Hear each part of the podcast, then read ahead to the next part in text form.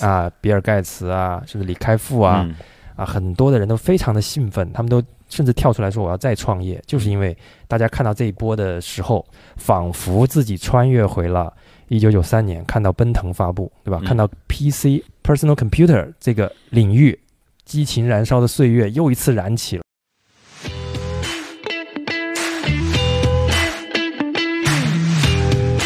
欢迎来到脑放电波，我是托马斯。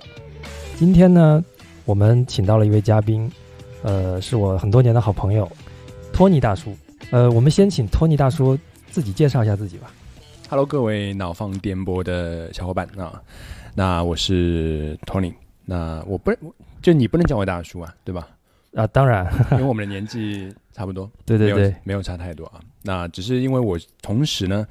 呃，我有两份工作，嗯一份是在华硕中国区担任总经理，对那另一份工作呢是 B 站的一位小小的 UP 主吧。对那因为 B 站大家知道很多粉丝的年纪都比较小，啊嗯，所以呢，他们都喜欢叫我大叔大叔，于是我自己也就变大叔大叔了。托尼呃比较比较谦虚啊，他实际上现在在这个 B 站应该算是大 UP 主了，没有对吧没有没有，非现在常强，现在应该有六十多万的粉丝，呃，差不多，这种对对对应该算是尾部吧，就是脚踝以下。脖子部 吧。对，呃，今天请托尼过来呢，是因为我们今天要聊一个还蛮有意思的话题啊，因为我们知道在前不久，一个、呃我们非常尊敬的英特尔公司的联合创始人、嗯格登摩尔刚刚过世啊对，他他享年九十四岁。说到摩尔，大家可能不一定熟悉，嗯但是有一个叫摩尔定律的东西，对啊、我相信是大家应该都有听过的一个事情啊。那呃，托尼跟我呢，我们其实在过去的十几年里，我们很多的时间都是在这个 PC 这个领域里面，对啊，在在电脑的这个个人电脑的这个领域里面，那应该说摩尔定律就是一个预言嗯啊，它几乎就跟整个过去的四十年的整个 PC 的整个浪潮啊是完全绑定、息息相关的一对个，非应该说是最重要的一个一个一个定律了。所以今天我们就借着聊一聊摩尔定律，嗯，然后来回顾一下过去的这个四十年的这个个人电脑的这个我我们叫大航海时代吧，因为摩尔定律基本上就是伴随我感，我回顾一下我的这个电脑的生涯，感嗯觉它就是伴随我整个从玩电脑到最后把电脑这件事情 PC 做成工作，对，这大概二十几年吧，我是觉得一直深刻的影响着我们。我对在华硕工作已经到今年已经是第十九个年头了。嗯，那在之前呢，我是一个也算比较资深的电脑的爱好者吧，也是因为这个，所以才加入华硕工作的。所以是在我当年刚刚开始玩电脑的时候，就听过摩尔定律，是就是那个时候你去翻阅一些呃计算机的杂志。卫星计算机啊，嗯这些等等，电脑报等等的这些啊，通常都会把摩尔定律作为作为一个你要在 PC 圈子里面有更多了解所必须掌握的一个最基本的一个定律。为什么今天想到要去聊这个事情啊？一方面，我们是也是希望纪念一下这个摩尔先生啊，过去为整个 PC 的进步做出的贡献。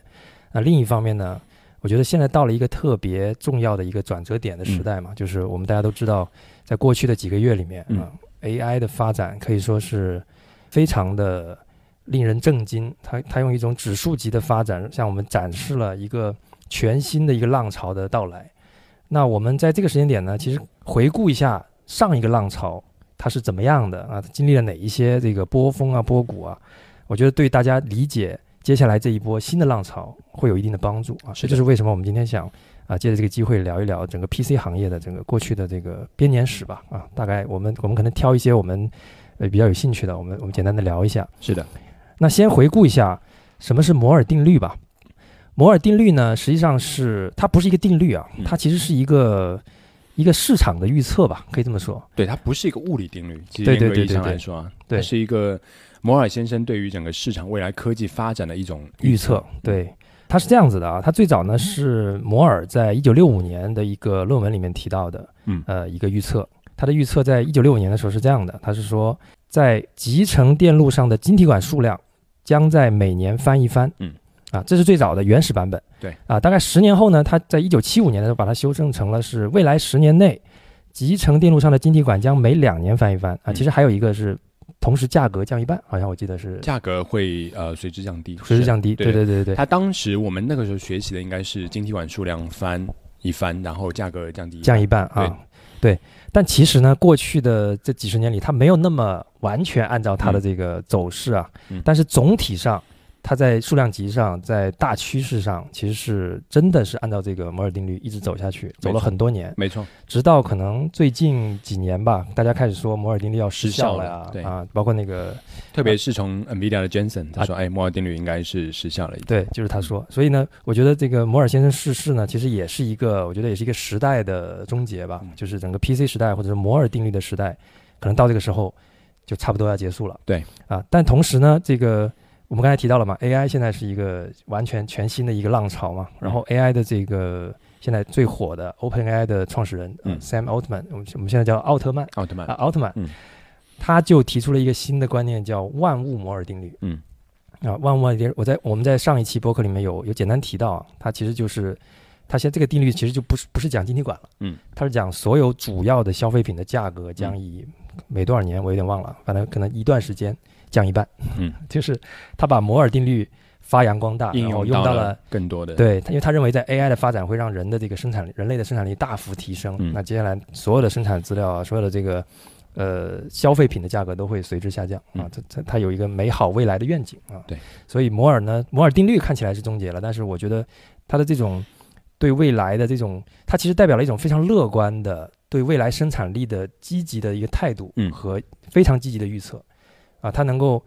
在那么多年以前，觉得这个事情可以每年翻倍，每年下降。在其我们现在觉得理所当然啊，嗯但其实在刚刚推出的时候，很多人是不信的，对说说怎么可能？晶体管那个时候晶体管是很大的嘛，对，他会说，哎，怎么可能翻一倍？当而且时价格还刚降当。时的处理器可能才几万个晶体管啊，对对对对对，嗯但是后面真的是就是，当然可能也是因为摩尔他自己就是 Intel 的这个整个半导体行业的一个领军的企业的 CEO，对，他就把它变成 KPI 了嘛，说白了啊，你们都得按照我这个 KPI 来 搞，它就变成了一个鞭策行业前进的一个指标，嗯，啊，说白了就是 KPI，对，就老板压榨你，并且当时英特尔公司，我觉得它最核心的，除了 CPU 的这些设计以外，嗯它其实最核心一个能力就是关于 CPU 的制造能力，就关于是这些集成电路的制造能力，是 Intel 其实很这这大概前几十年的一个非常核心的竞争力了。是对他们的制程，你想当年可能 Intel 在 PC 处理器市场遥遥领先的时候，对都是领先于隔壁 AMD 的。啊，隔壁 AMD，嗯对对，隔壁 AMD 所就以是一直是当时 AMD 其实也有自己的工厂，后来把自己工厂卖了，又跟嗯一些 Global Foundries 合作嘛。嗯嗯，好、哦但是是制程工艺大家应该有印象，那个时候一直是落后于英特尔的，是直到呢他找到了台积电做合作以后，对，好、他们的制程工艺其实反而是嗯领先了。这个是后面的故事，我们现在先从当年开始看，好吧？好，最早一代的这个 x 八六处理器啊，嗯是可以追溯到一九七一年，当时这个是叫四零零四，这个时代太久远了，所以我们也只能这个怀古一下。其实我们没有经历这个时代，当时是八位机，对，然后这个应该是一万纳米，那就是十微米，嗯，十微米，对，十微米的制程啊，这个是一九七一年到一九七二年就变成我们熟悉的八零零八，到后面可能大家更熟悉的是应该是一九七八年的这一款，应该是第一款十六位的处理器，嗯啊八零八六，八零八六，我想很多人耳熟能详啊。对。那我自己接触到这个，我自己买的第一台呢，实际上是奔腾系列了。嗯啊，我我当时经历那那个时代，其实大概是市场的主流还是四八六啊，刚刚出奔腾。我们看到这个八零四八六是第一台三十二位的处理器，是一九八九年推出的。对啊，我自己应该是在一九九三年还是九四年，当时奔腾刚刚推出，就是过去叫八零几八六嘛、嗯呃 i n t e l 的第一个处理器的品牌应该就叫奔腾。 ，Pantone，啊，Pantone 是在这个一九九三年推出了第一款，嗯，那这个时候已经到了八百纳米，三十二位处理器。我们现在看的这个表格啊，它的这个发展的速度就是一年一年的往上啊，不管是这个制程还在提升，对吧？然后位数这个它嗯这个在在提升，然后性能其实也在不断提这升。张表格其实比较少，少了一个东西，啊，就我们讲的重点就是晶体管数量。对，其实实早年的英特尔所有的处理器都是会公开它的晶体管数量的，嗯但，到最近几年它其实停止公布了。因为因为跟显卡 比没有那么多了，对吧？嗯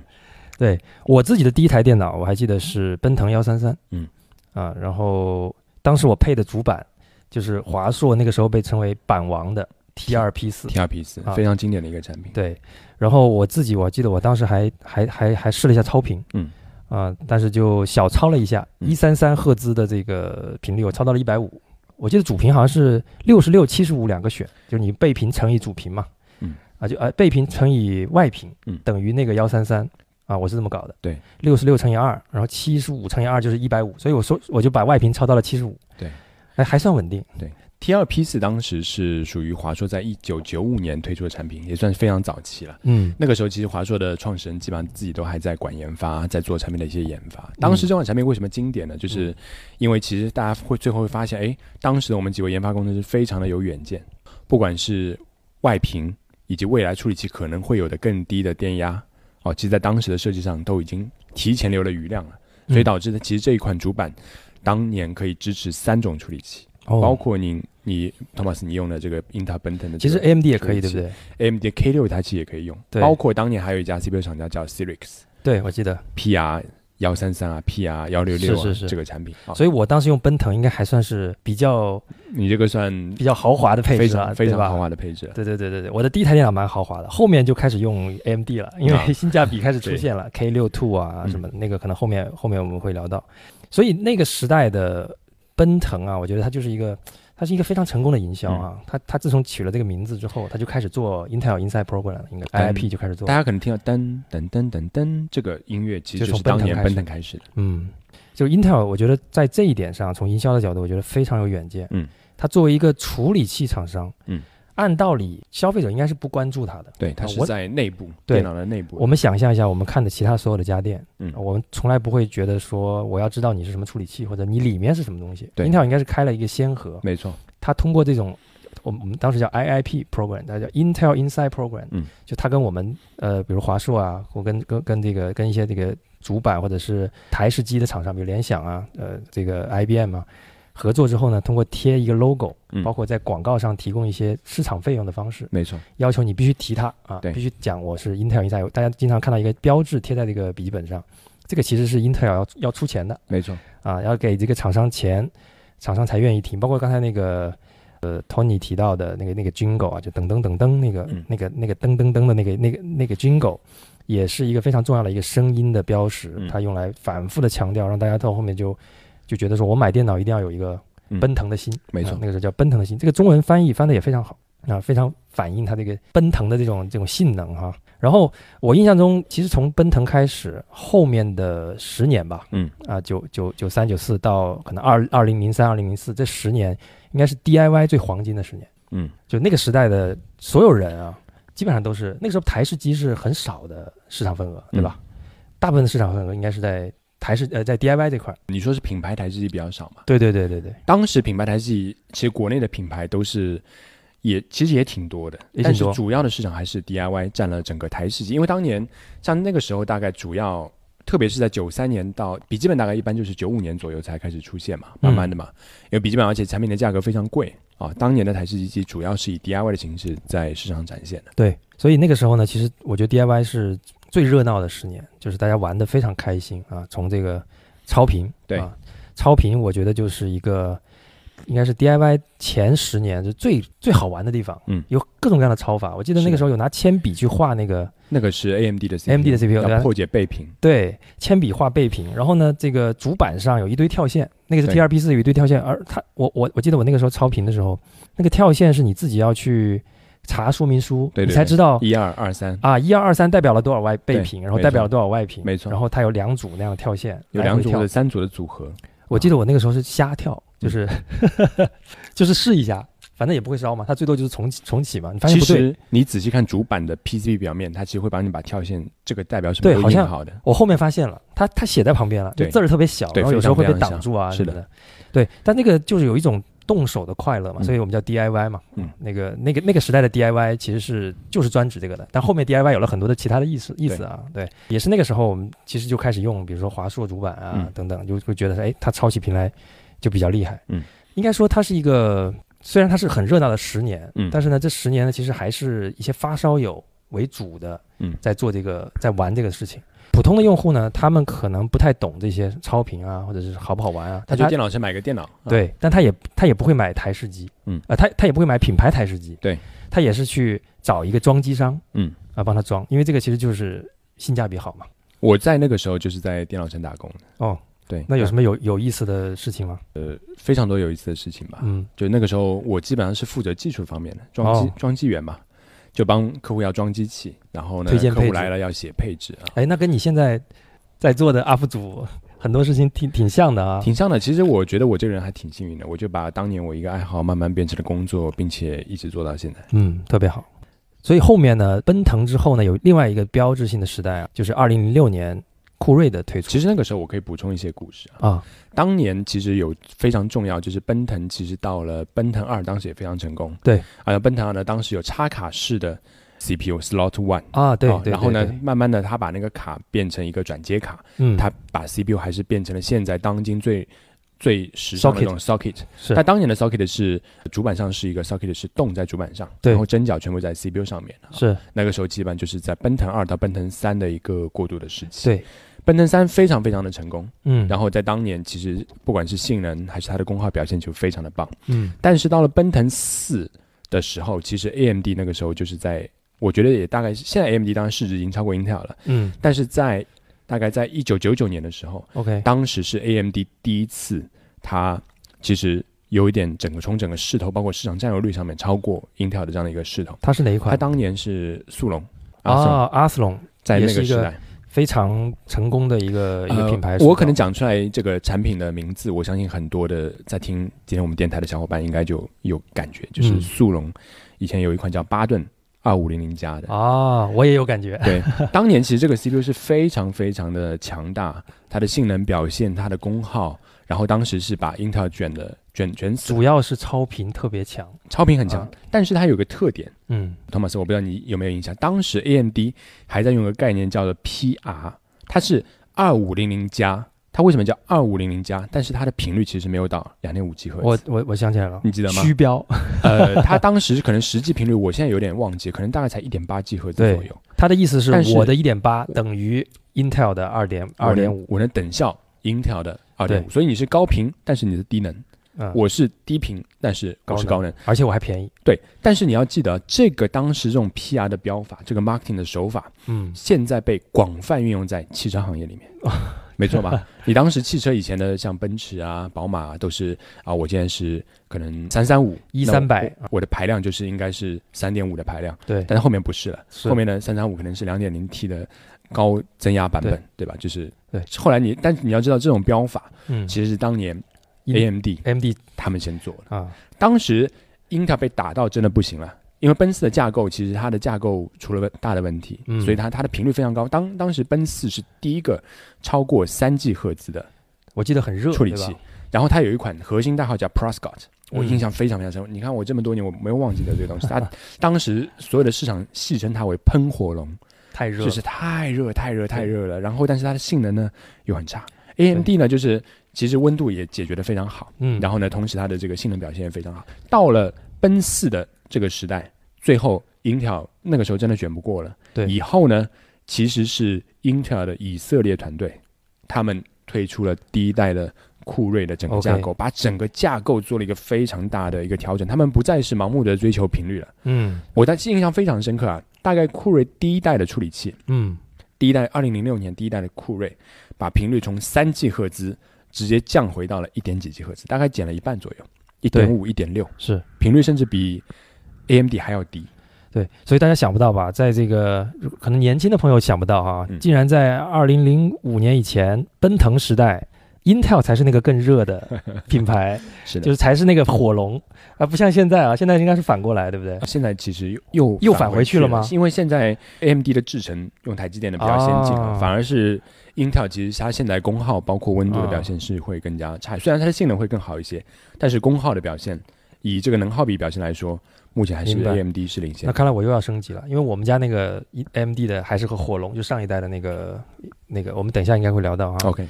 啊，所以刚才 Tony 聊到了，就是酷睿啊，从奔腾到酷睿，实际上是一个 Intel 的一个非常重要的一个产品的迭代，它也是其实也进入到了六十四位处理器的这个范畴啊，是的它用新的制程、新的架构来实现了一个非常厉害。这个时候应应该 AMD 又被打下去了，对吧？在这个时间点。哦，酷睿当时一出无与争锋。我记得对零六年嘛，那个时候应该就是它的市场占有率已经是八九成以上，了。对对对，啊而且还有一点很重要的，就是从酷睿开始，因为它由于由于它那个制程变了，嗯，降频了，嗯温度也没没那么热了。是的，实际上在笔记本这个市场里面，嗯，酷睿的成功是碾压性的，对非常啊成功我印象中那个时候，AMD 在笔记本处理器的市场几乎没有占有率了。我不知道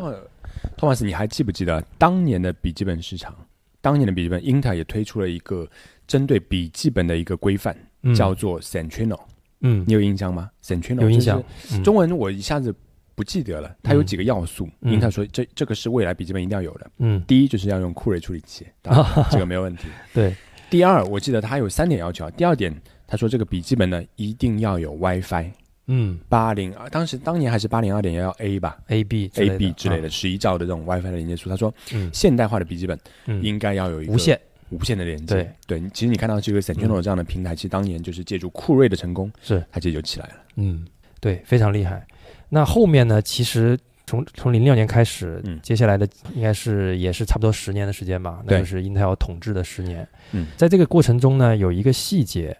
就是刚才其实 Tony 也提到了，嗯，Intel 其实制程在这个时候出了一点点小问题。嗯，啊，我们看到啊，二零一五年开始呢，酷睿五代采取了十四纳米的制程，对，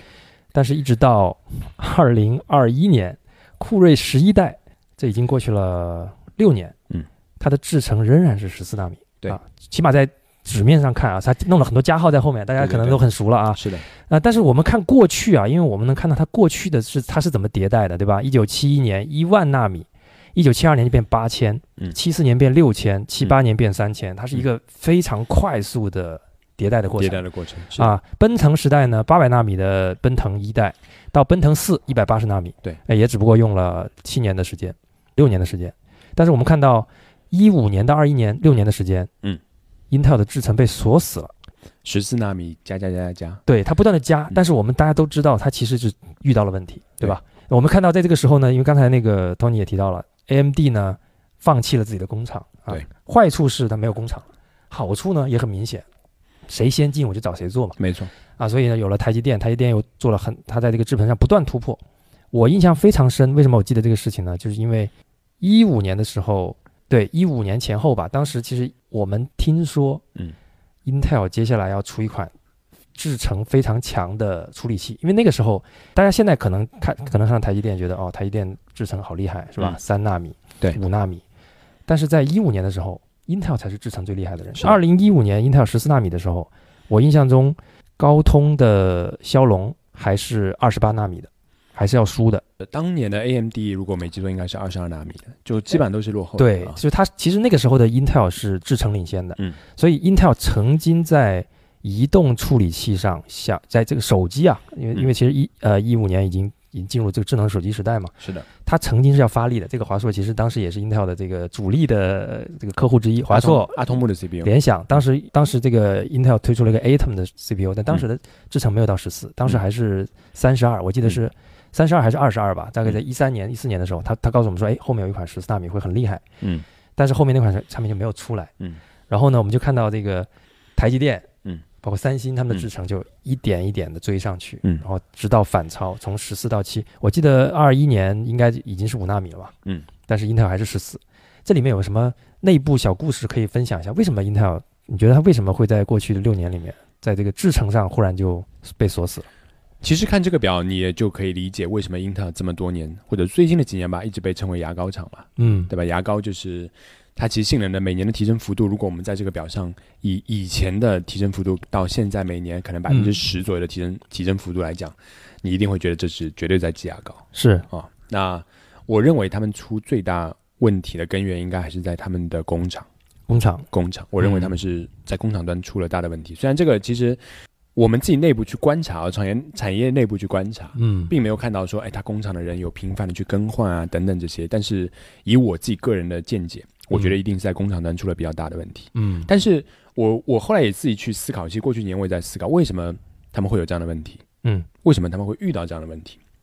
其实我觉得跟他们的工厂以及芯片设计在一个公司也是有关系的，因为对于他们而言，他们最大的客户就是自己嗯，内部的芯片设计团队。我不管做多差，我不管怎么样，你都有总人买总用得要用我的自己工厂的制程吧？所以缺少竞争了。啊其某种实程度上，嗯其实是没有没有被竞竞争掉，没有被卷到，并且呢，你看我其实还是每年在提供一些制程的个迭代或者更新嘛。虽嗯然它是十四纳米，但是你看我们的可能每瓦的功耗表现啊，在性进能步，表现还是在进步的，嗯对吗？所以而且你的整个公司呢，在整个市场上还是取先取得一个领先的地位的。嗯啊其实我觉得芯片这行业，嗯坦白讲啊，嗯自己做的好或者不好是一部分，对还有一个很重要的就是全靠同行衬托。这件事情非 常重要，就是你自己是这样子，那你的同行做的怎么样？嗯好，当年其实英特尔在早年一些十四纳米加加加的时候，其实隔壁 AMD 还在用 Global Foundries 的制程，那个也不咋地、嗯啊。虽然号称十二纳米嗯啊、这些有相对感觉比较先进，但嗯其实它的整个性能表现可能还确实还不如英特尔的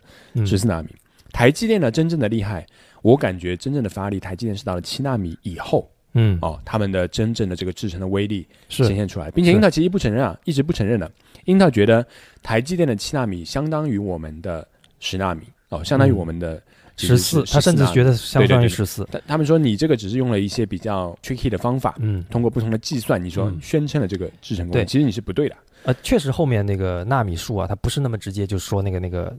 物理的距离了，对对对它有一堆的算法是啊七算八算，哎，我变小了，对啊，所以但是 Intel 某种程度上说的也有道理，但是最终你这个芯片的能耗比，包括你集成的晶体管是的数量，它是不会骗人的。是的，对吧？所以确实可以看到，我觉得英特尔的内部出了问题。那那个时候，其实我自己提出过，我跟我身边的一些朋友分享过我的观点啊，嗯就是说，我觉得英特尔应该要做一次大胆的改革。嗯我后来我我说，如果 if 我是英特尔的 CEO，我会做什么？我会把芯片设计以及工厂分家，嗯就像当年华硕把自己的工厂跟品牌分家，其实是有异曲同工之妙的。是，为什么会这样做呢？那这样子，你的芯片的设计团队呢，他们就可以去寻找世界上最先进的。假设我的工厂自己工厂是最先进的，我当然一定优先我的工厂。嗯但如果它不是，那我也可以去用到其他的芯片代工厂的先进制程，这样子确保我的芯片产品在市场上还是可以取得一个领先的地位。这件事情是不是已经发生了呃，是的，其实去？Intel 现在已经开去始年用有一别次人的，大的改革了，嗯，包括 Intel 啊，这个我不知道能说不能说啊，包括这个你酌情剪辑吧哈。好好好，包括英特尔下一代会推出的处理器里面，它会有一部分是自己的，有一部分会集成台积电的啊，制 这程个工艺应该可以说，他包他把低端给台积电做了，对，对对，包括呢，他们现在的新 GPU，英特尔不是也想要做 GPU 吗？它的 Arc 的显卡，嗯。哦，其实用的是台积电六纳米的工艺。但是你还是能看出来 Intel 骨子里的这种傲气，嗯就是我可以给你做，但是我要把低端给你做。嗯它好像是 i 三什么的给台积电，呃它是这样子的，它应该会把一些，比如说 CPU 以外 CPU 里面有一些模块，它现在哦还把不是 CPU，、整个，它现在等于是这样的，现在大大部分的这个 CPU 的制造的方向，嗯现在叫做 chiplet，嗯什么是 chiplet 呢？你可以理解就是可以整合各种不同纳米的模块，把 CPU 的这个整个 CPU 模块化了，然后不同的模块可以使用不同的制程，并且 OK 把它们最后呃不能用胶水，不能说用胶水啊，最后嗯把它们集成在同一个 substrate，就是那个啊基板上，并且有一个功能。比如说 OK 一颗 CPU，它同时有 CPU 的计算功能嗯跟 GPU 的计算功能，嗯那它就可以把 CPU 是自己做的，GPU 呢我可以交给台积电代工，最后把它做在哦一颗 CPU 上面，类似明白用这样的 chiplet 的方法。明白，嗯，对。我觉得大家其实，当然一方面我们觉得这可能是 Intel 遇到了一些问题啊，嗯但我也听到另外一个说法，就是他们在十四纳米的时候，他们的工厂很执意的选择了一个更难的技术路线，嗯啊，这条技术路线呢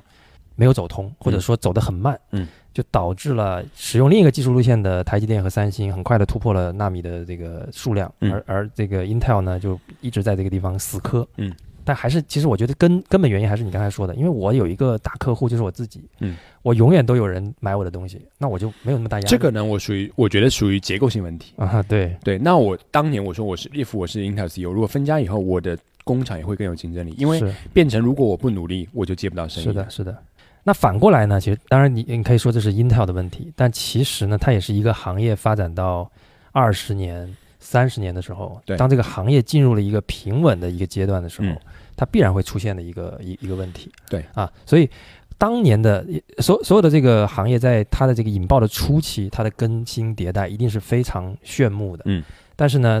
到了这个行业可能到中期，几十年啊了，啊，几十年了，我们因为人也是有寿命的，行业也是有也是有它的这个周期性的。那到了几十年的时候，你你要说它继续按照当年一九七几年、一九九几年的速度去迭代呢，恐怕也不现实。或者我这样讲，就是也不见得是这些公司不想去更快速的发展，对，是技术的发展真的已经越来越逼近那个目前人类所掌握科技的天花板了。是的，就像你看到，其实人类现在几大的科技瓶颈，嗯比如说电池，对，永远所有人觉得我的手机、我的电动车续航永远是不够的，对吗？那这个技术其实目前没有得到一个大的突破。对，好、那其实基本上我觉得还是基础物理啦。嗯，半导体其实也是啊，对对对，基础啊物理的一个突破，所以现在以硅基，当年其实从一九七一年开始，甚至一九六几年开始啊，嗯就是像摩尔他们其实做 CPU 都是用硅对基嘛，对那到现在还是硅基嘛，对，这个原材料没有改变嗯，啊，所以我认为像这样的原材料已经逼近它的工艺的对极限了。其实台积电现在还在说三纳米甚至一纳米，嗯一纳米，基本上他们也已经在研发的范围了嘛是。但我觉得其实要做到这样的难度，或者它的需要花的时间跟精力，比之前要花了更要多，要更大要更多。嗯对，这也是这个这个是自然规律啊。另一方面，我觉得是产业规律，嗯就是你看这个 PC 对吧？从一呃一年从一四一五年到二一年，嗯由 Intel 主导的这个 PC 行业呢，它其实就从这个硬件角度就进入停滞。其实其实我们看软件，Microsoft 嗯也是一样、 Windows Windows 七多少人现在还在用，对吧？嗯就代表它这从软件的角呃角度呢，它其实到了 Win 七，基本上也已经把这个基本形态搭建完成。嗯，你后面再做什么迭代呢？其实大家有有与没有，其实没有太大区别了。嗯，但是如果与此同时，你去看智能手机行业嗯又不一样。嗯智能手机行业从零七年开始，对吧？iPhone 推出，嗯，当然初期的变变革是肯定是更快的啊。没错我看到这个每一年大家都恨不得每一年都换一个手机。嗯，啊，到那个最白热化的那个那个年代，可能大家半年安卓手机半年就要换一台。嗯，啊，如果你是用 iOS 的，你至少一年要换一台，因为你不换你。浑身难受啊！我这个啊没有，嗯，你有就是有，我没有指纹识别你就有，对我没有面面部识别你有，对，它永远都是每一年都给你带来一个新的体验，嗯，但是到了后期也是一样的，到了后期你看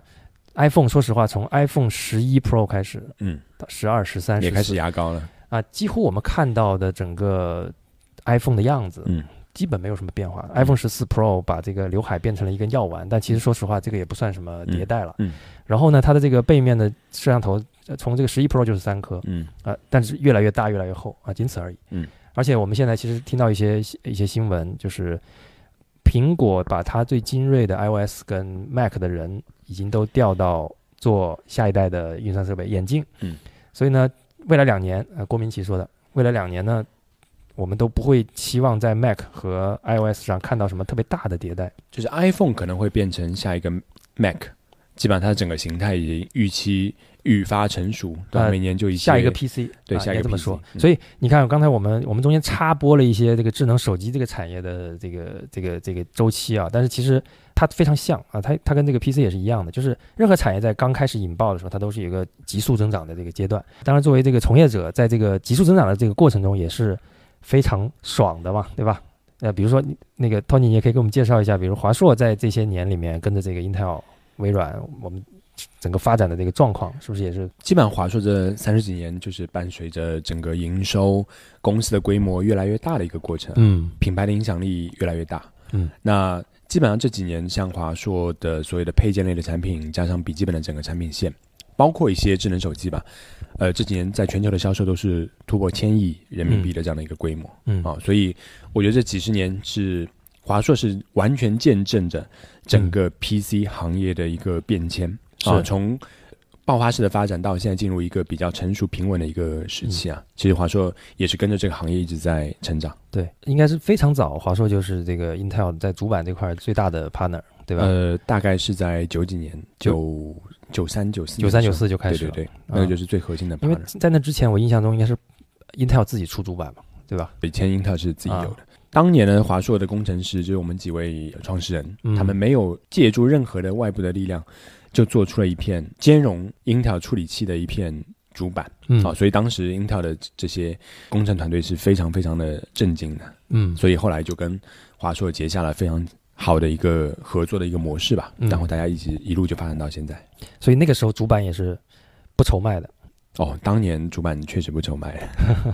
因为因为整个市场在增长嘛，嗯就是我们今天讲的是它这个技术迭代的这个历史啊，但如果你去看整个 PC 的这个销销量的历史，你会看到一条非常陡的曲线在前面十五年，嗯，啊，当然这个曲线从大概零六零七年开始进入一个很平缓的一个一个状态，甚至有一些往下滑其实我大概倒是反而是看到大概是到一几年吧，到一几年。一几啊年整个 PC 市场的容量达到一个巅峰，大概是在我认为是在一三一一三一四，对对，对对，那个时候是全球的整个 PC 巅峰，嗯因为当年不管是 DIY 的台式机、嗯，品牌的台式机，对再加上笔记本的电脑的整个数对量啊，这个对 PC 的 TAM 市场，我们讲 TAM 就是市场总容量嗯嘛，啊嗯嗯， ，Total Available Market，是那达到了一个峰值。那嗯随后呢，基本上就是有一些开始有一些下降了。对，随着智能手机的进一步的普及，现在轮到智能手机了嗯，啊，我们可以看到。二零二一年开始，二零二二年嗯是最明显的。就二零二二年，除了除了苹果，对，所有的智能手机品牌都在下下滑，而且下滑的非常明显。嗯啊，国内市场是这样，全球市场基本上也差不多。嗯啊，其实它面临的一样的问题，就是比如说换机周期变长了。嗯，当年我们电脑也是一样啊、嗯 d i y 你想这个呃，奔腾三呃奔腾四出了，你肯定奔腾三就不行了呀。酷睿出了马上就要啊换了啊，，对，酷睿出来，我我我啊，但其实酷睿后面我觉得就有点慢了。嗯，就是我就发现，哎，我只要叫酷睿了，我好像五代还是八代，它这个性能就是牙膏厂的名称就就开始对吧？换与不换区别不大。这个时代其实反而是 NVIDIA 的那个显卡的迭代变得，如果我是一个游戏玩家，那我必须得换。啊，CPU 还真是好像没有那么必要了，对吧？那它其实就就代表了这个产业到了某一个阶段，你的换机周期就变长了啊、手机应该是一样的，我相信大家现在呃有有除了我们这种，比如说 IT 业界的或者是这种数码圈子的人，还在坚持换机是吧？大部分用户其实三年换一台很正常了，就手机啊，其实我觉得这个当中的过程呢，就是也是一个 PC 在人类生活中角色的一个转变嗯啊、因为你要知道，其实不管是笔记本也好，还是台式机也好，基本上都是互联网最早的互联网嘛。对，因为台式机当时就是 modem。用电话线开始五十六 K、三十三点三十三点六 K，对，开始拨号上网，是到后来有一百二十八 K ADSL 这些，嗯那它都是在台式 PC 上发生的。对，然后呢，到了笔记本，基本上就开始慢慢的有一些移动的概念嘛，设备变得更加轻便化，设备变得可以移动，对吧？但是那个时候的 PC 其实兼具了两种功能，嗯第一种呢叫做内容的创建、生产力工具啊生，产力工具，但对第二种呢叫做内容的消费，因为你啊每天晚上看新闻，你如果不打开电脑，对我们当年用一个词叫上网嘛，对对吧？其实现在已经没有上网这词了，因为无时无刻我们不连都连接在网上。对，但是当年有个叫上网，因为平时你不打开电脑、不开台式机，你没有你就是上网，你就是断网的你是你是断网的状态，对对吗？啊，所以当时这个上网这个词，所以当时你要获取新闻嗯啊，我记得非常清楚，当时我在上海就有一个叫上海热线啊，嗯就是 PC Home，嗯那这几个著名网站，我要去看一些科技圈的新闻啊，嗯我就要去上网去查询这些资料。当门当户年网的站啊中关村在线啊、对雅虎啊、对啊、新浪啊，对对啊，都是在那个时候起来的嘛。嗯但是呢，慢慢 PC 这几年，其实大家说好像 PC 的市场容量变小了，好像我的我的这个电脑很久没换了等等这些，那有嗯可能你处在的这个角色是一个内容消费者的角色，嗯因为内容消费其实现在已经手机完全可以替代掉了对啊，你不管传递任何的讯息、对社交，还是你要去获取信息，大部分人都是靠手机，是无时无刻的对了解信息。嗯但 PC 呢，它角色就发生了一个重大转变，嗯它现在的电脑基本都是生产力，就是要生产内容的嗯人才会用电脑。你想一想，虽然你这台电脑可能是一台苹果的笔记本电脑，嗯对吗？但是为什么你你你其实离不开它？你有手机啊，它但是它就是我的生产力工具啊，它是你的生产力，嗯对你要打字啊，对你要发 email 啊，甚至你快速的查询一些资料、交互啊等等这些，那它的效率还是比手机要来的嗯高是的得多是的是的啊。所以 PC 在这样的一个时代是发生了一个角色的转变嗯啊。那我觉得，其实随着未来，其实大家对于内容的需求越来越多啊，嗯其实我觉得 PC 还是有一个非常强大的生产力的。对，是这样的，就是手机出现以后呢，它逐渐的取代了电脑作为一个上网工具的地位啊。嗯虽然我们现可能现在还还会用它上网，但是呢，我们可以通过手机实现这种无所不在的联网状态。所以现在其实没，就像托尼说的，没有所谓我在不在上网的概念。嗯，因为以前 QQ 是有下线的，嗯，上线下线还有个噔噔噔是吧？有那个咚咚咚，啊，敲门对，的还声有音哦，对，敲门的声音啊，等等等是发发信息啊。对。但是现在你看，微信作为移动互联网的通讯工具，嗯从来没有人告诉你说他微信不在线，对对，啊我没有退人出了，嗯，对，没有人说说说这种话，啊嗯他甚至就是他就是默认你就是二十四小时是联网的是的，啊，这就是移动设备革命的点，嗯啊，他把这种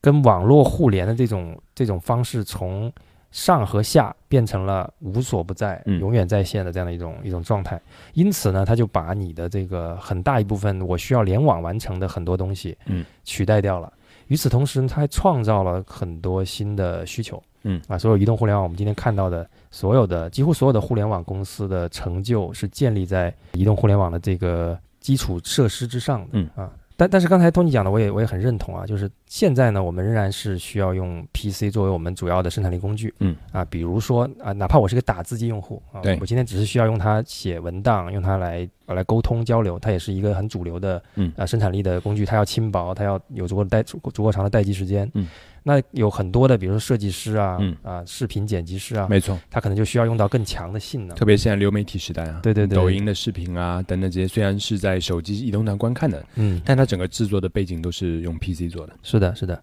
那同时呢，其实那电脑呢，其实还承载了一部分游戏的需求。啊，就是当然对，这也是这几年啊，我觉得 PC 的这个 PC 的这个容量变高的一个很重要的因素，就大嗯家发现，哎，我要想玩好玩的 PC 游戏，嗯，还是需要玩回电脑。呃，我觉得这句话需要这样讲：我要嗯有最好、最棒的游戏体验，还是要用回电脑，还是是要用回最强的 PC。哎，我觉得说到这里的话，我们、嗯我们可以简单聊一下华硕玩家国度这个子品牌的哦这个、这个发展历程啊，因为其实我们也算是见证了它创创立到到今天的整整个过程啊。那今天如果你是一个电脑玩家啊，嗯你是一个游戏玩家的话，你应该不会不知道这个叫做呃败家之眼啊。当然最近有叫改名叫持家之眼，最近的笔记本因为性价比比较高啊 ，对所以有小伙伴就叫我们“持家之眼”。对，那但是我觉得是跑不开这个玩家国度的一个话题啊。嗯我觉得 Tony，你可以给我们简单介绍一下，华硕在在这个玩家国度上是是怎么一个过程啊？其实啊，你现在要说，哎，你可以跟我们介绍一下华硕 ROG 啊为什么当年那么成功，或者到现在非常的成功，那你们到底做了些什么？你们当时的规划是什么呢？嗯你要讲啊 ROG 的成功史，那当然我可以跟你讲一堆，嗯但是我想告诉大家的是，其实，在当年华硕刚刚开始做 ROG 的时候，其实并没有想那么多，他并没有想那么多，因为大家知道，华硕其实是一个非常工程师导向的一个公司，嗯因为从我们的创始人、我们的研发，基本上就是非常工程师的思维的。嗯那 ROG 呢，玩家国度是在二零零六年成立了一个子品牌。嗯当年其实其实我们的工程师的想法也非常的简单，嗯因为他发现呢，电脑的很多的这种我们的 PC DIY 的玩家里面呢，嗯就有一群非常硬核的嗯哦，他希望比如喜欢超频，他希望要有最强的性能表现嗯啊、所以他当时对于整个呃主板给予 CPU 的电压他们通常是调节的范围要比一般人要高得多。嗯比如正常的当年的 CPU 可能是一点五伏的电压，嗯嗯那些玩家可能需要到两点五伏。但当年你要实现在正常原来的主板上要实现这样的电压的变幅，你需要对主板的硬件有自己的焊接或者改造。嗯你比如说需要把电阻变大或者变小、嗯等等这些。嗯过去我们发现，哎，很多玩家怎么去把我们的主板自己做了很多硬件的改造呢？对那他这样子会不会太麻烦了呢？嗯所以呢，我们就是在我们主板上把大家玩家要的这些功能，包括我们把自己也当成玩家，我们的工程师把自己当成玩嗯家。那你如果想要极限超频，你可能需要具备哪些电压的调节啊？BIOS 需要怎么去做？哪些选项是极限玩家所必备的啊？把它做出了一张第一张的 ROG 的主板，有点。像官方改装车，像 AMG 一样的定位，对不对？呃，你可以这么说啊，就是、嗯就是就是你品牌方发现，哎，怎么玩家就这么这么在玩我们的产品，或者他们嗯有这样的需求啊，嗯那我们何不顺他们所为，然后呢，帮他们做一个真的为这些极限的玩家啊、嗯非常硬核的玩家所量身定到的一个嗯产品。所以，ROG 其实它诞生之初，它并不是一个说我就是 for gamer 啊，我就是非常嗯要给那个、这个这个这个游戏发烧友所打造一个平台。它比、嗯其实不是啊，它的初衷诞生的第一天，它嗯其实是最硬核的嗯科技发烧友。嗯哦，你喜欢要极限超频，要挑战一些不可能的记录，那用 ROG 其实就可以了。它当年是用这样来的，所以它其实是一个非常硬核的一个品嗯牌。当然，你知道它的售价，大家说，哎，那它的售价也是非常贵啊。对，确实非常贵，因为嗯它主板上所用用到的一些散热技术、供电的技术，嗯包括这些调要调节各种电压哦，需要的一些突破性的设计啊，对其实确实使它的整个主板的成本也是远远高过于一般的主板，嗯所以它从诞生之初呢，大家就说啊，ROG 非常的贵啊，对是玩家的信仰嗯啊，但是它确实能做到很多普通主板做不到的功能，对所以 ROG 的主板其实就诞生了。是那慢慢的，其实发展呢，就是在公司内部呢，除了主板这个，当然是华硕最核心的一个品类啊，这样的一个产品线嘛，就扩展到了显卡，嗯甚至呢，慢慢扩展到了笔记本电脑，嗯扩展到了显示器，扩展到了更多的周边。然后我们也发现，哎，其实有一群玩家非常热衷的玩家，除了他喜欢硬件的极限超频，他们还非常热爱打游戏。嗯哦，所以呢，慢慢其实我们把更多游戏玩家所需要的功能，比如说他需要可以听声辨位，嗯我需要可能在 FPS 游戏里面，我需要呃有没有办法有视觉化的雷达嗯，哦，所以当年的 ROG 的主板里面有一个叫 Sonic Radar，我记得非常清楚，就是把声音信号嗯转换成图像的信号，哦，其实有点你你这样讲有点作弊的意思，对呀、啊，对你就可以知道，哎，你不用耳朵听，你基本上看这个图片的小雷达，你就大概知道哦，敌人从哪个地方来的。啊，这个太过分 了啊，所以这个一度的啊，被很多的这个游戏游戏公司说，哎，这个技术可能有点超 越了这个游戏的本身。硬但件是作弊啊对，对，但是类似这样子针对游戏玩家的需要的一些功能，其实做了非常多的优化，包括网络的、网络的一个优化嗯啊。当年呢，其实是有可能你在家里，比如说你在打游戏，嗯有可能别人在下载啊等等这些啊，嗯它其实就会让你整个网络速度变成有 lag，对然后你的整个延迟会提高嘛，嗯游戏体验就会变差。我们有个当年有个网卡有个 Game First 的功能，嗯就是让所有的数据包通过的时候呢，是游戏数据包嗯优先通过。那这样子呢，你的电脑在处理一些下载别的任务的时候，它你只要在玩游戏，它的优先级会被嗯提高，确保你的整个游戏体验做得最棒。嗯所以慢慢一步一步一步到现在到今年已经是十七个年头了。哦那我觉得产品线就进一步的夯实，并且在每条产品线，不管是主板啊、显卡啊、笔记本，其实我们都非常用心的嗯倾听玩家对于我们产品线的一些正面、嗯负面的一些反馈。嗯啊、也有很多小伙伴给了我们很多的建议，那我们基本上就是觉得非常好的，我们就吸纳进去，然后变成下一代产品的一个输入，然后让产品可以持续的迭代，然后嗯创造出一个比较好的体验。这个倾听用户体验这件事情，其实在零六年还算是比较比较早做这件事情的企业了，对吧？非常早，呃，因为其实用户体验这件事情，大家如果有印象，它其实是在移动互联网出来以后、嗯啊，就做手机的这帮人，嗯做手机应用的这帮人，开始更多的开始我要听用户有什么想法，然后我针对用户的需求去满足他的一些需求，把用户的体验做好。但这件事情其实华硕在零六年开始就在坚持，我觉得其实 ROG 呢，它在品牌层面是一个非常。我觉得它是一个很成功的一个案例啊，就是我们应该如何做一个高端品牌啊，当然，这个这话可能 Tony 不一定爱听啊，但是我我其实看过一块 ROG 的显卡，它跟这个官方的显卡其实甚至是一样的，嗯啊，甚至是一样的，但是呢，它就可以比别人贵，好好像贵个百分之三十以上。然后呢，我当时在那个文章底下，那因为那个文章就是讲这个显卡的评测嘛，我对忘了是在哪个网站啊，一个一个一个硬件的评测网站，嗯然后底下就有人评论说，哎，这个这个显卡，比如说是二零八零好了，嗯，他说他说这个显卡别人都可以用来，这个钱我都可以买二零八零 i 了，嗯我为什么还要买你这个显卡呢？嗯然后有人回复他，我看到了，那个人说，如果你还在问这个问题，那说明你不是 ROG 的用户。嗯 其实啊，显卡，嗯，谈到显卡，我觉得我有必要略微修正一下你的观点。啊 OK，其实当年的啊，我觉得显卡非常非常创新。嗯我其实现在讲出来几款产品，嗯你可以去查一下啊。嗯你你看到这样产品会觉得哇哦，这么厉害！嗯，当年华硕啊 ROG 有一片显卡叫 Mars，有什印么是象？ Mars 呢？它就把 NVIDIA 的两颗 GPU 整合到了一张显卡上面。嗯还有一张卡叫 Aries，同样的，它是把 AMD 的两颗很厉害的 GPU 整合到了一张显卡上面。这个显卡非常的大，嗯你要想象啊，把两颗 GPU 两边的显存全部要整合在一张显卡上面，其实难度非常高。对但当年因为显卡都有互联技术，SLI 啊，嗯，或者 AMD 叫 Cross Crossfire 啊啊，交火火对嗯交叉火力，对吧那基本都可以把显卡做这样的互联。但是当年华硕的技术实力就能够把这样的产品做一个高度的整合，嗯这其实是非常了不起的一件事情。但是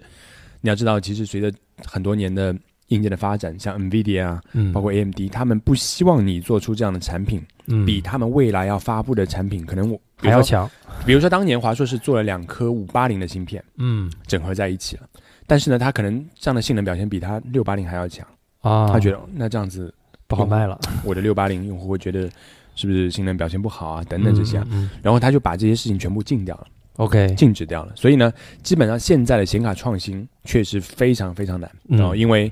大家基本上就是高度同质化，嗯有很多的 rule，有很多的规则，有很多嗯框框，嗯你必须去走。在早年华硕的显卡其实非常的厉害，嗯华硕显卡早年的驱动是自己写的，嗯，是 NVIDIA 会给一个嗯基础版的驱动，对但是呢，你针对驱动程序会做自己的一些修改，对啊，比如说我们当时当年啊，最早那个时候玩一些 FPS 类的游戏，比如 CS 嗯嗯一点嗯一点几的时代，明白，那时候华硕的显卡驱动就可以透视，哦就是你可以把又作三弊，把三 D 的画面呢 哈啊全部去掉，你只看到它线条，看到那边墙的线条，你就对可以看到一个敌人躲在后面。嗯，实际上我是从品牌的角度来解读这件事情啊，嗯就是刚才你也提到了嘛，现在的显卡其实同质化很很严重是的，啊，其实大家都差不多。为为什么玩家还是愿意花更多的溢价去买华硕的 ROG 的显卡呢？其实我觉得这里面就是品牌的价值。嗯，啊，其实其实这件事情在在消费电子行业还是蛮难的。嗯为什么呢？因为我们知道这件事情在奢侈品行业是很常见的，同样的包，限量款嗯跟这个非限量款，其实你说装东西吗？嗯没有区别。嗯，那限量的包就是比它要贵个百分之三四十，是吧嗯？那在那个潮牌的领域也是一样嗯。那今天 ROG 可能是唯一在消费电子领域可以做到这一点的。那这恰恰说明它可以把一个大家对品牌的忠诚度。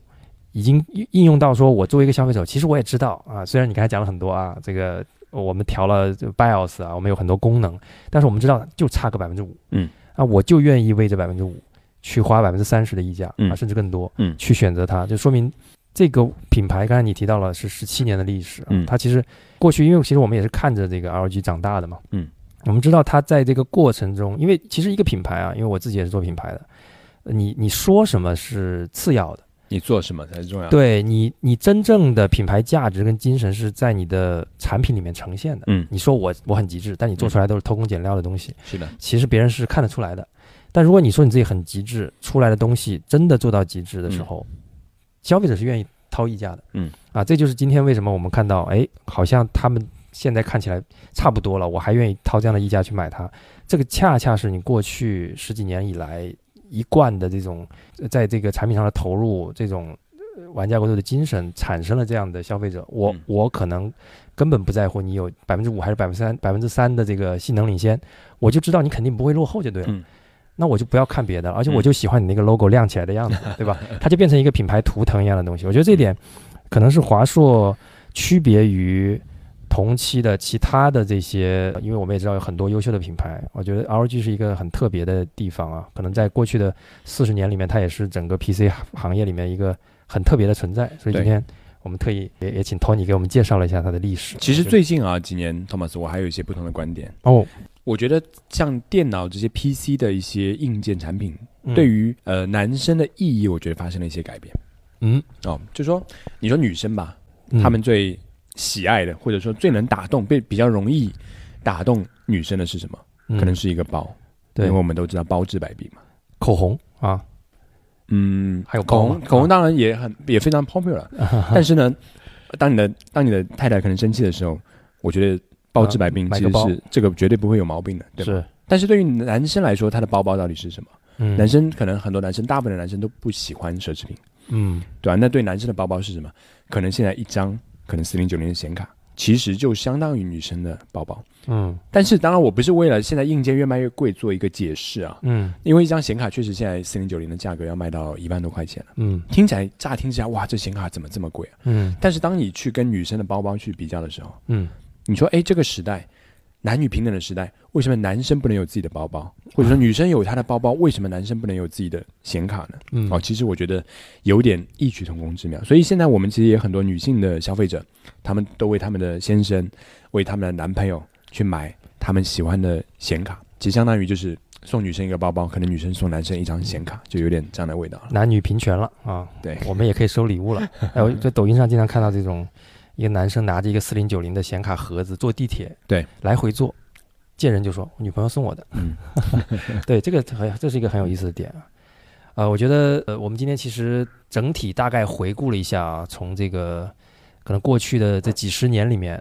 ，PC 整体的发展的过程。嗯，那其实回过头来，我们就可以看，我们今天站在一个新的节点。我觉得这个节点呢，PC 的增长其实刚才已经提到了，它已经是从可能一一一四一五年开始就放缓了。对。那手机的增长呢，从可能二零二一年开始，它也在放缓。嗯。那就意味着新的一代的计算平台或者下一个 IT 的热点或嗯者趋势应该要来，要要来了。嗯我觉得现在我们已经可以非常明确的确认的一点，就是 AI 的趋势已经非常明确了。嗯啊，在过去的几个月里面，我们也其实之前脑放电波我们也聊过很多期关于 AI 的话题啊。是的本来我们没有预预计到我们会聊这么多，嗯那我我相信可能未来的几个月里面我还会继续聊，嗯，因为它的发展真的是就像我们当年看这个 PC 的发展嗯 PC 的发展一样啊，那个时候你一年不看你就看不懂了啊，怎么又 对怎么又对对升级了啊？是的，要不断的学习。嗯，那我觉得 AI 是一样的。啊、现在我们已经可以明确的知道，它就是下一个趋势。嗯那在这个趋势里面，在它尤其是在它前面的几年，第一，我觉得大家不用着急啊，就比如说八零八六、八零二八六，他们也经过了可能是呃几五六年，嗯对吧、的迭代， i p h o n e 二零零七年推出第一代，啊、到它真正引爆，其实 iPhone 四嗯也经过了三年，三年的时间啊，差不多，因为三 G、三 GS，然后四是啊，这里面呃两两三年吧， 07年啊，嗯对对对，零七年大它大概大概到一零年开始呢，嗯我们才看到整个移动互联网的爆发。嗯所以呢，当然这个一波更比一波快啊，我们嗯看到这个趋势啊，就是呃 AI 的速度可能会更快。嗯，所以呢，我觉得大家一定要关注这个新的领域，嗯而在这里面会有大量的机会啊。而且这一次 A AI 的这一波呢，其实我们私下也也聊过，我们认为它可能的影响力甚至会超过二零零七年 iPhone 的这一波。嗯，移动互联网的对移动互联网浪潮，因为移动互联网浪潮呢，它可能改变我们的消费方式，但是 AI 这一波可能对我们的生产力的改变会更大。嗯对，啊，它会彻底颠覆我们今天的很多人的工作方式、工作流啊，啊嗯而且呢，它肯定接下来下一步。它就要颠覆我们的娱乐方式、嗯啊！刚才我们其实也也在聊啊，就就是大家现在看到已经可以看到有一些像《西部世界》一样的游戏开始对出现了。对啊，那未来我们玩游戏谁还玩那种傻了吧唧、嗯永远说一样话的 NPC 对吧？不会了。里面的 A P NPC 都是 AI，啊，以后我们可能就是要跟他语音对话了，对啊，你要套出他的话来，嗯啊，才能才能进入下一关啊，嗯想一想都觉得很有意思。那在这个阶段呢，我觉得呃，一方面不要着急，另一方面大家可能还是要花一些时间去学习啊，嗯就像我们当年去学习 PC，嗯啊，去关注 PC 的发展啊，或者是我们呃开始玩玩手机，我们知道很多人。在智能手机这个这个领域，包括我们去，甚至是投身到一个移动互联网创业中去啊，嗯很多人会做这样的选择。嗯那现在可能这个趋势，我觉得是非常明确的。这个是从底层的技术层面，我们认为 AI 已经毋庸置疑了。今天我们几乎看不到，今天所有对于 AI 的质疑，很多都是担心它会出问题对啊。比如说今天最新的新闻就是 Elon Musk 和一个图灵奖的一个非常著名的图灵奖的获获得者，嗯，他们说应该要 GPT 五要延迟六个月嘛，对应该他说所有人要停下来，嗯所有比 GPT 四先进的模型的研发工作要停半年。嗯这半年大家要想一想，应该怎么限制它的一些危险的事情，我们再往后走。啊，我们现在看到的都是这种，嗯就大家已经开始担心说这个东西会不会取代人类了？对啊，还不是说取代你的工作这么简单。当然，我觉得这个从现在的这个 AI 的角度，它可能在可见的未来，它首先是让你的工作更高效，嗯但它会不会淘汰人呢？我觉得还是会的。嗯它可能首先淘汰的就是那些没有使用 AI 的人。嗯啊，所以大家要真的要用起来，要关注起来啊，这是第一点。那第二呢，除了 AI 以外呢，因为 AI 其实是基础，是这个基础运算平台，嗯对吧？那我们我觉得在在这个终端，我们其实也在期待新的形态的出现，那就嗯是 XR、 ，XR 啊对。我但这个趋势呢，就不像 AI 那么明确、嗯啊，因为到现在为止呢，我们包括呃过去的几个月里面，在整个 XR 行业，大家看到的还是相对差一些的消息啊。这个头部的企业在裁员，嗯，新的产品销售不达预期、嗯啊，包括我们现在也用了一些 VR 的设备、AR 嗯的设备啊，多多少少都还看不到那种当年我们玩 iPhone 第一代的时候那种惊喜的感觉、嗯但最近其实我买了一个索尼的 VR Two 的头盔，啊。PSVR Two，对对，啊我觉得其他给我的体验也也让我是有一些哇、哦的感觉了。对，对因为我觉得包含几个吧。第一个，它有一个通透模式嗯，哦，它按了一个按钮以后呢，它其实有四个摄像头会把现实画面捕捉进来。对，这个就给你是我看们讲的 MR 的模式 MR 啊对对，Mixed Reality 啊。但它呃，因为算力的关系啊，所以它暂时捕捉进来的那个图像是黑白的。啊但是我当用我这个视角去看我的双手，我觉得哇，怎么跟我用眼睛看到其实是一模一样的视角，它没有嗯任何的视差，这点让我非常的惊奇。啊是的，而且它整个延迟其实做的非常的低了，所对以让我哎感觉我就是在用我的眼睛看我的手对啊，，这是第一点。嗯第二点呢，大家知道 PS 五上其实还是有一些不错的游戏，比如我是我是一个资深的赛车爱好者，嗯，好像 GT 七的这种赛车我也会玩嘛。对，那我对真实世界的赛车其实是有基本的认知嗯啊，有很多的了解，我知道在赛道上开赛车是种什么样的体验。嗯但是虚拟世界过去都会觉得，嗯，这个就是一个模拟器。嗯但是当我真的戴上 VR Two 的这个头盔的时候，我觉得它给我带来的整个视觉，包括大脑的感受，我觉得大概已经接近百分之七十到八十，嗯我是真的在赛道上驰骋嗯啊，这种感觉。所以我觉得随着技术的再进一步的迭代啊，嗯，应该来讲，我觉得 XR 应该是大家还是可以值得期待的。而且呢，其实由于 AI 的发展啊，嗯就我们会发现呢，其实每一代新的技术迭代，它其实也需要有相匹配的终端嘛。那可能 XR 就是最适合 AI 的一个终端的形态，因为我们嗯知道过去的这个我们在用电脑也好，用手机也好，我们一直都在用 GUI，叫 Graphic User Interface，就是基于图像的这种交互方式，我们跟电脑的沟通，比如 Windows 三点二开始，对吧没错？从嗯 DOS 是命令符的对这个这个时代，进到这个图像界面的时代，我们可以通过鼠标，通过图形去跟电脑交互。嗯，那后面这个 iPhone 呢，其实也是一样啊，它它基于这样图形的，嗯啊触摸的新的交互方式，但它其实也是基于这种 GUI 的方式在沟通。那 AI 呢，实际上采用的是这个我我们叫对话式的嗯界面、嗯啊，通过我跟你一通过一个聊天界面的方式，对我通过自然语言就可以真正驱动我的设备去帮忙做事情了。嗯，那在这种形态之下呢，我们其实，在 XR 的这个世界里就有非常多的想象空间了。嗯啊，我不需要随时随地的拿出一个手机或者是一一台电脑才能去处理很多事情。嗯是的呃 AI 可以通过语音。啊，通过通过包括现在多模态的这个 AI 的能力也已经有了，嗯我我通过摄像头捕捉到的信息的嗯价值嗯，大大提升。因为过去你想，我们其实手机里有很多照片，对，我们整理起来是很费劲的。其实你呃，Tony 也是一个资资深的这个摄影爱好者啊，是的你的照片整理起来应该是很痛苦我的。大概手机里面有八万张照照片然，后八万张，然后你还有胶片对吧？然后你还有扫描的这些照片，对，整理起来是很痛苦的。但是有了 AI 就不一样了。是的，AI 呢，实际上它最在行的就是这件嗯事情，它归纳总结啊、目前看到的 Chat GPT 的能力已经非常的强。嗯那未来它可以帮你处理更多的视频流、嗯更多的图片，甚至是我们可以想象我们未来啊，比如但这个不不是很久的未来，我觉得可能二零二六年就可以实现的嗯未来。你戴着一个 AR 眼镜，它记录你全天所有的内容，嗯它可以在晚上帮你总结出一些嗯你今天看到了什么，你做了哪些事情，你见了谁，啊，它都可以帮你记录，非常好的保存、嗯汇总、归纳，那就变成你个人的一个很重要的一个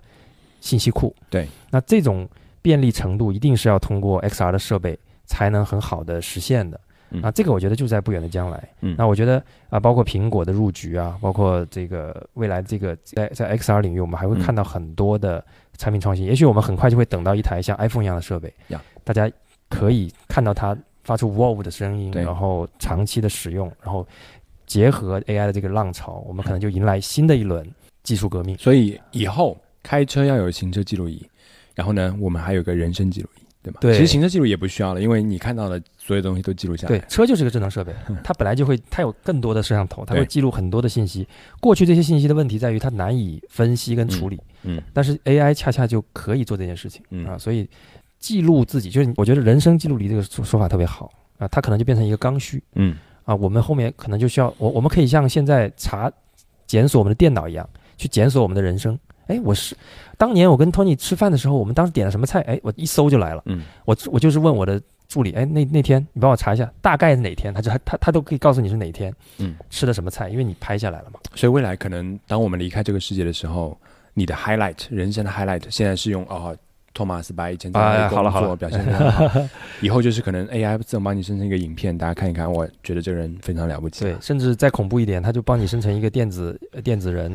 就你虽然已经逝去 了，但是你的跟你有着同样人格的电子人，因为他记录了你的所有嘛，数字生命。啊，数字生命，对，这个又又扯远了。我每每次我们一聊 AI 都会聊到数字生命啊，嗯但是说到现在啊，说回说回今天，因为我们看起来有点像科幻的畅想，但是里面非常多的事情，我觉得就是在未来三到五年内是可以实现的。嗯，那这个是很让人激动的一波创新，所以我们反复的在谈及这些事情。我们看到很多这个初代的这些。呃，已经这个年年过花甲的这些这些这些著名的，Bill Gates 啊，比尔盖茨啊，甚至李开复啊，，嗯啊，很多的人都非常的兴奋，他们都甚至跳出来说我要再创业，就是嗯因为大家看到这一波的时候，仿佛自己穿越回了一九九三年，看到奔腾发布，对吧？嗯看到 PC 个 personal computing，嗯 personal computer 这个领域激情燃烧的岁月又一次燃起了。啊看到处理器可以做到这么小、这么低的功耗，移动互联网的时对代第一又次台开启啊，对，第一台笔记本嗯啊，然后第一个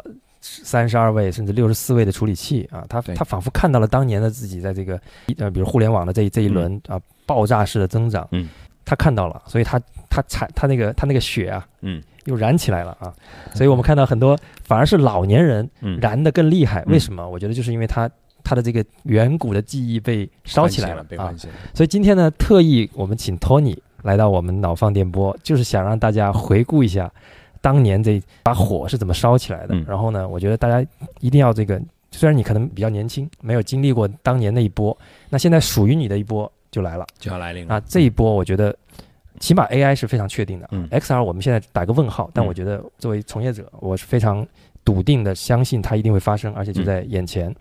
那这个 AI 加 XR 的这个浪潮，嗯，我们一定要投身进去，因为它是嗯非常刺激的一波，是的，好吧？啊，我觉得今天我们聊的也很尽兴啊。那那个 Tony，要不要你再给我们再再总结一下，或者是你还有什么想跟我们脑放电波的听众说的？没了。我感非常感谢托马斯邀请我来到这个频道，因为我自己当然也是作为一个科技的从业者啊，关于不管是 PC、移动互联网啊，甚至 AI 这些前沿的科技，也非常的，也是我自己也非常的关心吧，或者说也一直在持续保持更新跟迭代。那未来希望有更多的机会啊，可以跟大家多多交流。好，那我们今天就聊到这里，感谢您收听脑放电波。脑放电波是一档关注科技前沿、品牌营销和个人成长的谈话类节目，每期带给您一个有趣有据的话题，帮您在信息严重过载的现代世界小幅自我迭代。您可以在小宇宙、苹果播客或者其他泛用型播客客户端搜索“脑放电波”，找到并关注我们。如果您对本期节目有任何疑问，欢迎您给我们留言。如果您觉得这期内容对您有所帮助，欢迎您关注、点赞、收藏、转发，这对我们非常重要。好了，本期节目就到这里，让我们下期再见。好，大家再见。 「